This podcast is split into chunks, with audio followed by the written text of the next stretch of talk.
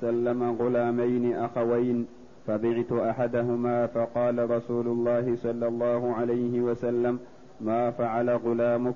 فأخبرته فقال رده رواه الترمذي وقال حديث حسن. قول المؤلف رحمه الله تعالى: فصل. ولا يجوز أن يفرق في البيع بين ذوي الرحم محرم قبل البلوغ. قد تكون الأم وولدها أو الأب وولده أو الأخ وأخوه أرقاء في يد شخص، فلو أراد أن يبيع أحدهما لا يصح له أن يفرق بينهما، يبيعهما معا أو يبقيهما معا، وهذا في حال إذا كان أحدهما صغير والآخر بالغ، مثلا أب وابنه ابن سنة أو 10 سنوات أو 8 سنوات، والأم وابنها صغير ابن سنوات 15 دون البلوغ، ما يجوز أن يبيع أحدهما دون الآخر، بل يبيعهما معا أو يبقيهما معا، لقول أبي أيوب الأنصاري رضي الله عنه أن النبي صلى الله عليه وسلم قال: من فرق بين والدة وولدها فرق الله بينه وبين أحبته يوم القيامة. هو في الأصل أنهما يصح بيعهما، لكن لكونهما لما بينهما من الرابط، رابط البنوة أو الأخوة أو القرابة، في حالة كون بينهما رحم محرم، يعني قرابة ومحرمية، بخلاف القرابة بدون المحرمية فلا، مثل ابني عم أو ابن عم وابنة عمه مثلا، هؤلاء لا بأس بالتفريق بينهم لأنهم ليس أحدهما محرما للآخر، وإنما بين الأم وولدها، بين الأب وولده، بين الأخ وأخيه، بين الأخ وأخته، بين الجد وولد ولده، وهكذا. ويؤخذ من هذا كذلك، هذا إذا كان في حال الأرقة والبيع، أنه كذلك لا يجوز للأب أن يضار مطلقته بخصوص ولده، يمنعها من إرضاعه أو من القيام بحضانته أو يضارها في هذا، لأن لها حنان عليه وعندها من المودة والمحبة له واللطف به ما ليس عند غيره، فلا يجوز للأب أن يتعنت. والأصل كما قرر في الشريعة الإسلامية أن الحضانة للأم، لكن أحيانا بعض الآباء يكون عنده شيء من الغطرسة والمغالبة والمضارة، والأم تستصعب الرجوع إلى المحكمة، وإلا لو رجعت للمحكمة أخذت لها الحق، لكن أحيانا تقبل هذا على مضض وعلى تعب ومشقة، ولا تحب أن ترافع وأن تطالب لدى المحكمة، ففي هذه الحال يأثم الأب إذا منع الأم من ولدها، منع الولد من أن يذهب إلى أمه. إذا أعطته إياه رغبة في أن تتزوج أو آذاها وتريد أن يقوم عليه أبوه فلا بأس، لأن هذا حق لها تنازلت عنه. أما إذا كان لها رغبة فيه والأب يمانعها في ذلك فلا يحل له ذلك. وقول علي بن أبي طالب رضي الله عنه: وهب لي رسول الله صلى الله عليه وسلم غلامين أخوين، يعني رقيقين، والرقيق يوهب ويباع ويوقف للمصالح. الرسول عليه الصلاة والسلام وهب علي رضي الله عنه ولدين أخوين، فعلي رضي الله عنه باع أحدهما وأبقى الآخر، فكأن النبي صلى الله عليه وسلم لم ير مع علي إلا واحد، فقال: ما فعل غلامك؟ أين هو؟ قال: بعته يا رسول الله. قال: رده، يعني لا تبيع واحد وتترك واحد، بيع الاثنين معا على شخص واحد أو أبقهما عندك واحد، لا تفرق بينهما وهما أخوان. فالشريعة الإسلامية تلاحظ اطمئنان الضمير وراحة البال، وتسعى لهذا جاهدة لإبعاد الشقاق والنزاع والخلاف في بين أفراد المجتمع الإسلامي. فإن فرق بينهما فالبيع باطل، رضيت الأم ذلك أم كرهته نص عليه، لأنه فيه إسقاطا لحق الولد. فإن فرق بينهما فالبيع باطل.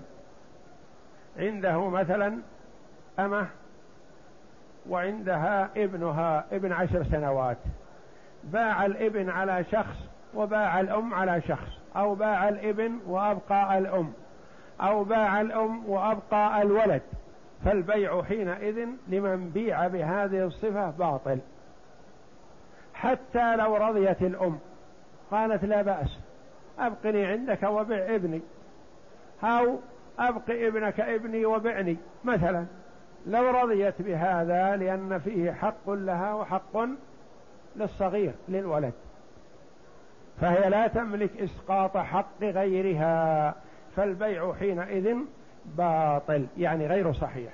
وهل يجوز التفريق بينهما بعد البلوغ؟ فيه روايتان، إحداهما لا يجوز لعموم الخبر، والثانية يجوز، لأن سلمة بن الأكوع رضي الله عنه أتى أبا بكر الصديق رضي الله عنه بامرأة وابنتها في غزوة فنفله أبو بكر ابنتها، ثم استوهبها النبي صلى الله عليه وسلم من سلمة فوهبها له، رواه مسلم. وهذا تفريق، ولأن النبي صلى الله عليه وسلم أهديت له أختان، مارية وسيرين، فأمسك مارية ووهب أختها لحسان بن ثابت رضي الله عنه.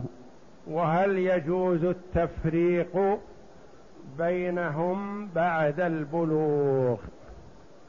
يعني الأم وابنها بلغ 15 سنة، أو بنتها بلغت 15 سنة، هل يجوز التفريق؟ تباع الأم وحدها والبنت وحدها، أو تباع الأم وتبقى البنت، أو تباع البنت وتبقى الأم؟ فيه روايتان، إحداهما تقول لا يجوز، لما؟ لعموم الخبر. ما هو الخبر؟ الحديث السابق، قول الرسول عليه الصلاة والسلام: من فرق بين والدة وولدها، ما ذكر صغير ولا كبير، فرق الله بينه وبين أحبته يوم القيامة. وقول النبي صلى الله عليه وسلم لعلي: رده، والغلامان قد يجوز أنهما بالغان أو دون ذلك، هذا عموم الخبر. والأخرى تقول يجوز، لأن التفريق بعد البلوغ وارد بالنسبة للأرقة، وارد بالنسبة للأحرار، لأن البنت تكون عند أمها الحرتان، فتزوج البنت وتذهب مع زوجها وتبقى الأم، فهو وارد التفريق في الأحرار كما يرد في الأرقة كذلك. ولأن سلمة بن الأكوع رضي الله عنه أتى أبا بكر الصديق رضي الله عنه بامرأة وابنتها في غزوة، يعني أخذهم سلمة فأتى بهم للقائد أبي بكر الصديق رضي الله عنه، فنفله أبو بكر رضي الله عنه، نفله البنت، يعني قال: البنت لك والأم مع السبي، في ملك عموم المسلمين. ثم إن هذا ليس بدليل وحده، بل أن النبي صلى الله عليه وسلم استوهب سلمة ابن الأكوع البنت التي كانت معه، فبهذا يكون علم النبي صلى الله عليه وسلم بذلك وأقره. فأبو بكر الصديق رضي الله عنه أبقى الأمة في سبي المسلمين وأعطى البنت لسلمة، قال البنت لك، نفلها يعني أعطاها إياه نفلا زيادة. وهذا تفريق، يعني أبو بكر الصديق رضي الله عنه فرق مع علم النبي صلى الله عليه وسلم بذلك وإقراره. الثانية أن النبي صلى الله عليه وسلم أهدى إليه المقوقس ملك مصر جاريتين، مارية القبطية أم إبراهيم ابن النبي صلى الله عليه وسلم وسيرين أختها، أهدى إليه اثنتين وبغلة. فالرسول عليه الصلاة والسلام استبقى مارية عنده وكانت له فراشا عليه الصلاة والسلام، وولدت منه إبراهيم، وأعطى أختها سيرين أعطاها لحسان ابن ثابت رضي الله عنه. فهذا تفريق من النبي صلى الله عليه وسلم بين أختين. فصل: ولا يجوز أن يبيع عينا لا يملكها ليمضي ويشتريها ويسلمها، لما روى حكيم بن حزام رضي الله عنه أنه قال للنبي صلى الله عليه وسلم: إن الرجل يأتيني يلتمس من البيع ما ليس عندي، فأمضي إلى السوق فأشتريه ثم أبيعه منه، فقال النبي صلى الله عليه وسلم: لا تبع ما ليس عندك. حديث صحيح. ولأنه بيع ما لا يقدر على تسليمه، أشبه بيع الطير في الهواء. حكيم بن حزام رضي الله عنه سيد من سادات قريش، وهو من كرمائهم وممن كان يبذل في الجاهلية وبذل في الإسلام رضي الله عنه، وكان عليه رضي الله عنه فيه رأفة ورحمة. لما حوصر بنو هاشم من أجل النبي صلى الله عليه وسلم في الشعب، واتفق كبراء قريش على أن لا يبيعوا عليهم ولا يشتروا منهم ولا يناكحوهم ولا يطعموهم ولا يبيع عليهم أي شيء، كان رضي الله عنه في جاهليته يحمل البعير بالطعام ثم يضربه ويوجهه إلى الشعب حتى يدخل في الشعب، فما كان يذهب به بنفسه، وإنما كان يسوقه ويضربه حتى يدخل في الشعب فيأخذه المسلمون رضي الله عنهم. وهو ولد في جوف الكعبة رضي الله عنه وأرضاه، دخلت أمه الكعبة فأخذها الطلق فولدت حكيم بن حزام في الكعبة، واعتق عددا من الأرقة في الجاهلية، واعتق عددا من الأرقة في الإسلام، بل أكثر مما اعتق في الجاهلية رضي الله عنه وأرضاه. أنه قال للنبي صلى الله عليه وسلم: إن الرجل يأتيني يلتمس مني البيع ما ليس عندي، فأمضي إلى السوق فأشتريه ثم أبيعه منه. المؤلف رحمه الله قال: ولا يجوز أن يبيع عينا لا يملكها ليمضي ويشتريها من السوق. هذه يسأل عنها كثير، يعني يأتي المرء إلى صاحب الدكان ويقول: أريد من كذا وكذا، هذا ليس عنده، يبيع عليه ويتفق معه والبضاعة ليست عنده، ثم يذهب إلى التاجر الأكبر ويشتريها منه ويسلمها له، هذا لا يصح، لا يصح البيع الأول. بل يجوز له أن يعده، مثلا يقول: مر علي بعد ساعة، أو اتصل بي العصر، أو نحو ذلك مثلا، ثم يشتري البضاعة ثم يبيعها وهي عنده. أما أن يبيعها على نية أنه سيذهب إلى فلان ويشتريها منه ويسلمها، هذا لا يجوز، لأنه باع ما لا يملك. باع ما لا يقدر على تسليمه. هل تقدر على تسليم هذه البضاعة وهي عند فلان؟ ما تقدر وليست لك. ويجوز أنك تذهب إلى فلان لتشتري منه البضاعة فلا تجدها،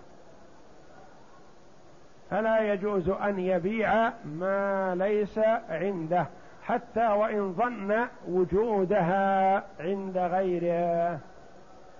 فقال له النبي صلى الله عليه وسلم: لا تبع ما ليس عندك. إذا أتاك ليشتري عده، أعطه وعد ولا تتفق معه على البيع. فيفعل بعض الناس يقول: أبيع معه وأشتري حتى أتأكد إذا كان عازم على الشراء ثم أذهب وأشتري البضاعة، هذا لا يجوز. نعم. فإن باع مال غيره بغير إذنه ففيه روايتان، إحداهما لا يصح لذلك والثانية يصح، ويقف على إجازة المالك، فإن أجازه جاز وإن أبطله بطل، لما روى عروة بن الجعد البارقي رضي الله عنه أن النبي صلى الله عليه وسلم أعطاه دينارا ليشتري به شاة، فاشترى به شاتين ثم باع إحداهما بدينار في الطريق. قال: فأتيت النبي صلى الله عليه وسلم بالدينار وبالشاه فأخبرته، فقال: بارك الله لك في صفقة يمينك. رواه الإمام أحمد والأثرم رحمهما الله. ولأنه عقد له مجيز حال وقوعه فوقف على إجازته كالوصية. فإن باع مال غيره بغير إذنه، إذا باع مال غيره بإذنه هذا لا إشكال فيه. إذا قال له: بع هذه الدار أو بع هذه الأرض أو نحو ذلك، فباعها، تم البيع ولزم. لكن باع مال غيره بغير إذنه فيه روايتان، إحداهما تقول: لا يصح البيع، البيع باطل لأنه باع ما لا يملك. الأخرى تقول: يصح بشرط إجازة المالك لهذا البيع، إن أجازه صح وإن لم يجزه بطل. نقول: ما الفرق بينهما؟ نقول: الفرق بينهما واضح. الأولى تقول: البيع باطل غير صحيح، يجب رد السلعة ورد الثمن على صاحبه، البيع من أصله باطل لأن الرجل باع ما لا يملك. إيضاح ذلك: مثلا أنت تعرف أن جارك يريد بيع بيته هذا، ورأيت مشتر يصلح لك لجوارك، فقلت له: جاري يريد البيع وما وكلني في البيع وأنت تصلح لجواري، فأنا أبيع عليك بيت جاري هذا. فاشتراه منك ب100,000 مثلا. الرواية الأولى تقول: البيع باطل لأن الجار باع بيت جاره بدون علمه وبدون إذنه وبدون توكيل منه، لو جلس فيه وسكنه سنة أو سنوات لزمه أن يدفع الأجرة، أجرة سكناه، والقيمة تعود لصاحبها والدار تعود لصاحب الدار، والبيع لا صحة له. الرواية الثانية تقول: البيع صحيح بشرط الإجازة. بشرط الإجازة، مثلا باع بيت جاره ب100,000، البيت خالي، وجاء المشتري وسكن وسلم 100,000 لمن باع عليه، وصاحب الدار مسافر، بعد 6 أشهر جاء. عند من يقول البيع باطل يقول: لا أصل له، البيع غير صحيح، والدراهم تعاد على صاحبها والساكن في الدار يدفع الأجرة. على الرواية الأخرى البيع صحيح على الإجازة، نقول يتوقف على إذن المالك. جاء المالك بعد 6 أشهر قال له جاره: علمت أنك تريد بيع بيتك وحصل مشتر يصلح لجواري، وأعرف أنك لا تكره في أن يسكن بجواري من أرغب، فبعت بيتك عليه بكذا واستلمت القيمة. فقال: لا بأس، أنا موافق. البيع صحيح وتم. قال: لا أوافق على هذا، لأن هذه القيمة قليلة، ما كنت أتوقع أن تبيعه ب100,000 ويساوي أكثر. فالبيع حينئذ موقوف، ما صح، رده، فيتوقف على الإذن. وهذا أقرب والله أعلم، لأن إبطال البيع بخلاف ما فعله عروة ابن الجعد البارقي رضي الله عنه. عروة ابن الجعد البارقي أحد الصحابة رضي الله عنهم أجمعين، أعطاه النبي صلى الله عليه وسلم دينار، جاء جلب إلى المدينة فأعطى النبي صلى الله عليه وسلم عروة دينار وقال: اذهب واشتري لي شاة من هذا الجلب. والنبي صلى الله عليه وسلم أحيانا يباشر الشراء بنفسه، وأحيانا يبعث من يشتري له، وقد وجد أن اشترى بنفسه عليه الصلاة والسلام كم مرة. فذهب عروة رضي الله عنه واشترى من الجلب 2 شاة ب1 دينار. وفي طريقه عائد إلى النبي صلى الله عليه وسلم جاءه مشتر وعرض عليه أن يشتري 2 شاة من هاتين 2 شاة ب1 دينار، فباعها عروة رضي الله عنه، والشاة ليست له، هي ملك النبي صلى الله عليه وسلم، لأنه اشتراها بدينار النبي صلى الله عليه وسلم.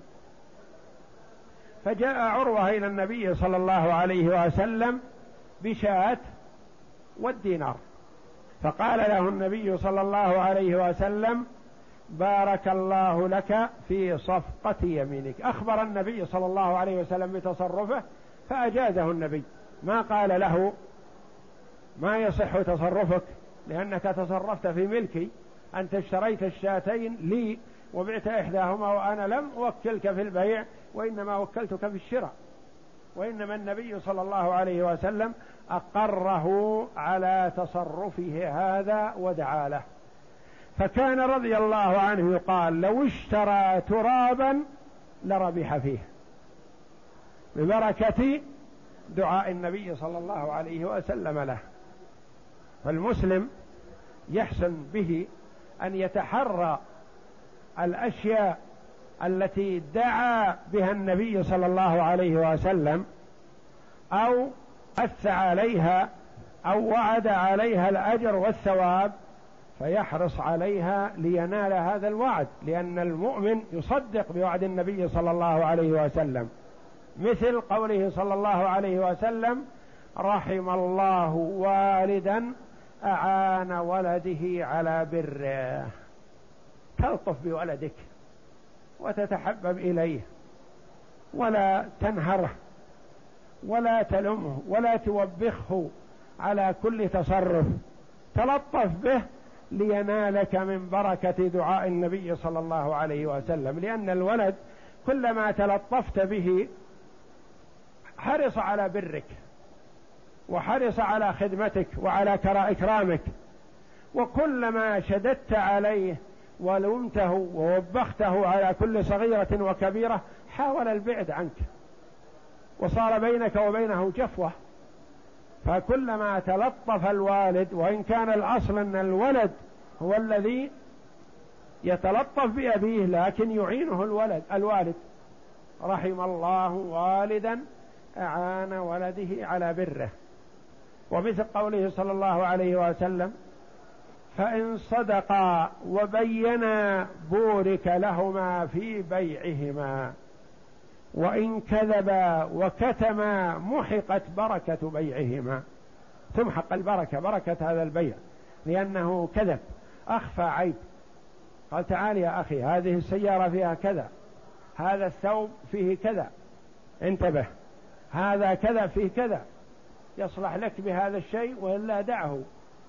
يبارك لهم في البيع ويكون الربح ربح طيب مبارك، وإلا حتى لو اجتمع المال وكثر لصار لا بركة فيه، لا ينفع صاحبه، يكون عونا له على المعصية والعياذ بالله.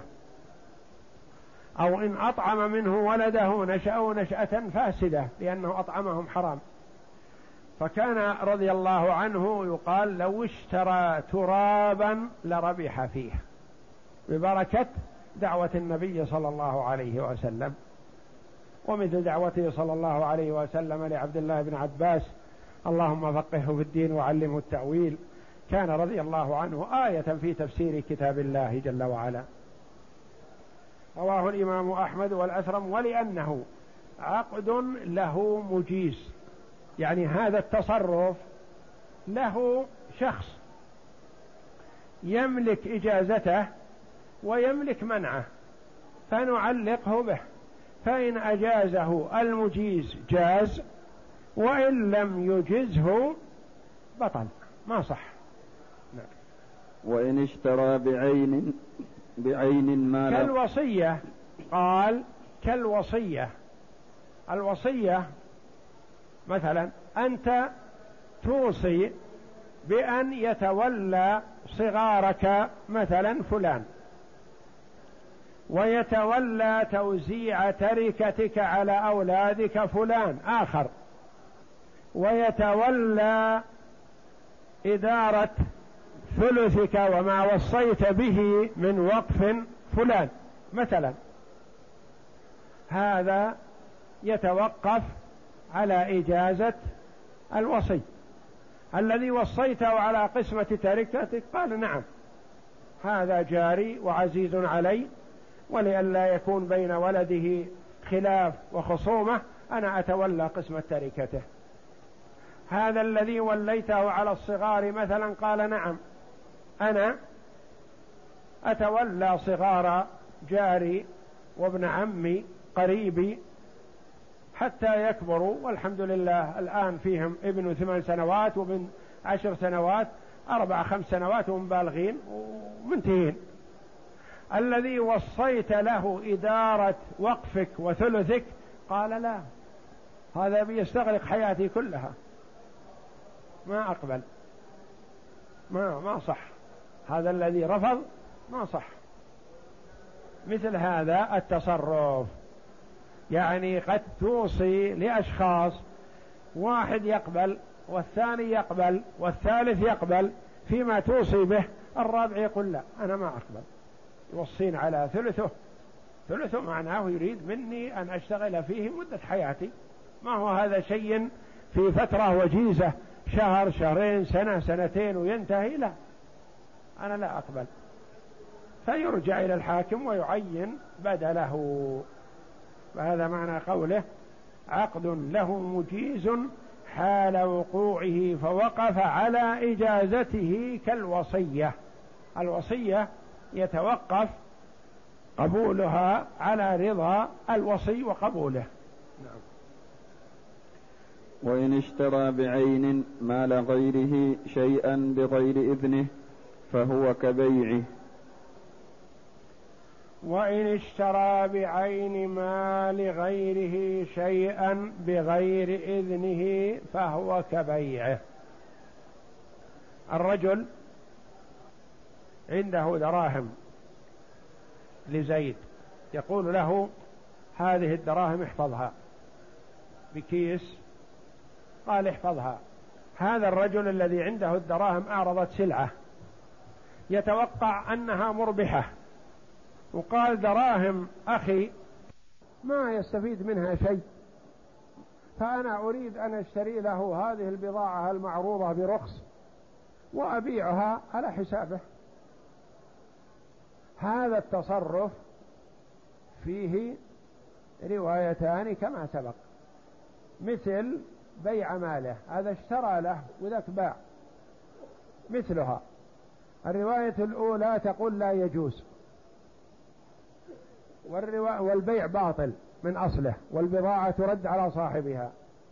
الرواية الثانية تقول يتوقف على إجازة صاحب الدراهم، إذا قابله قال يا أخي أنا عندي لك 10,000 ريال أمانة محفوظة في الصندوق، لكن أعرض بضاعة صفتها كذا وكذا فرأيت أنها مربحة فأحببت أن أشتريها لك، فاشتريتها لك ب10,000 التي عندي.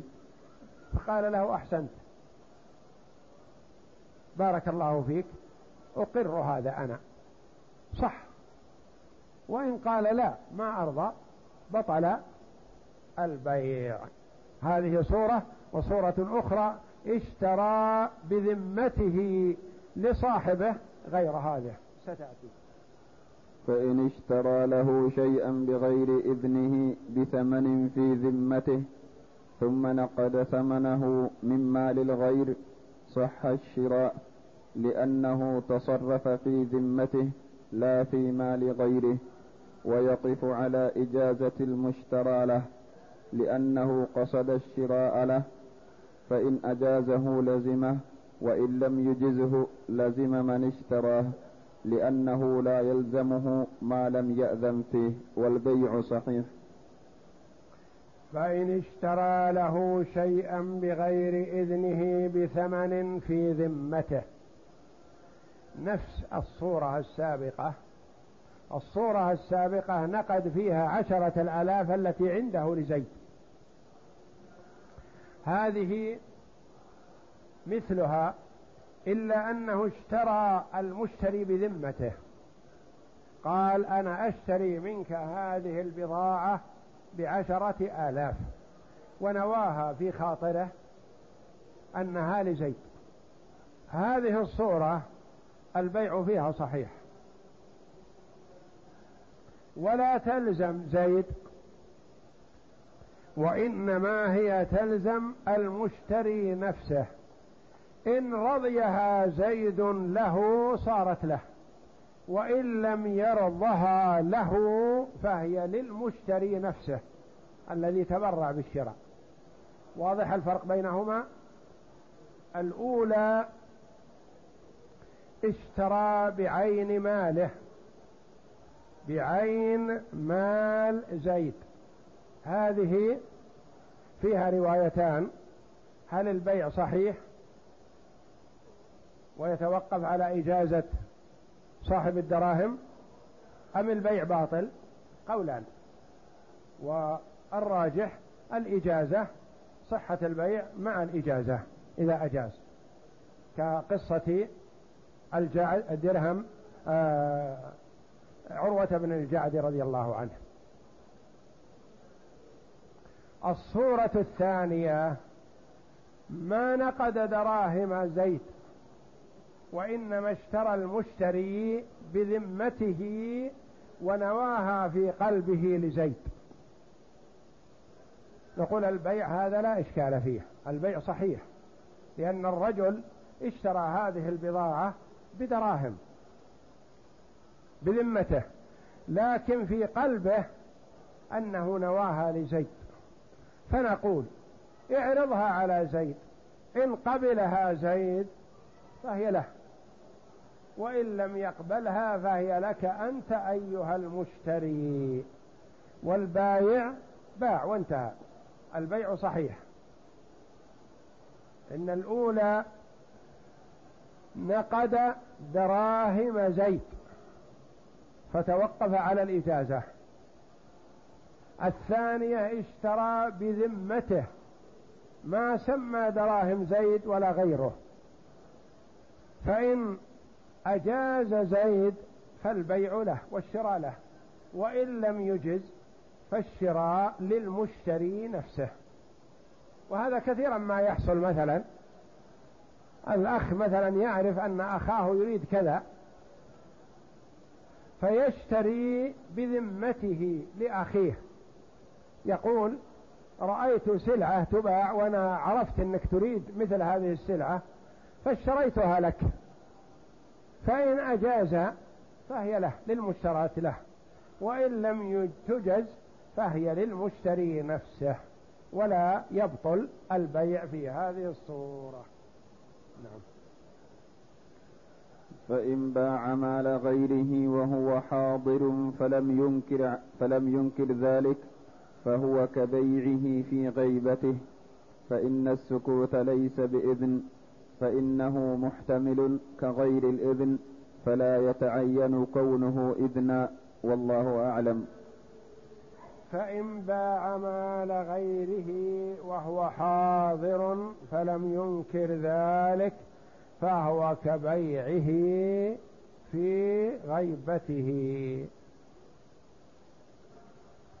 الرجل واقف وبين يدي سيارته، فجاء رجل آخر ووجد بجوار السيارة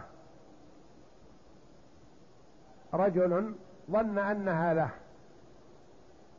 فبدأ يساوم مع غير صاحب السيارة، وصاحب السيارة ساكت يتفرج عليهم وهم يتبايعون سيارته،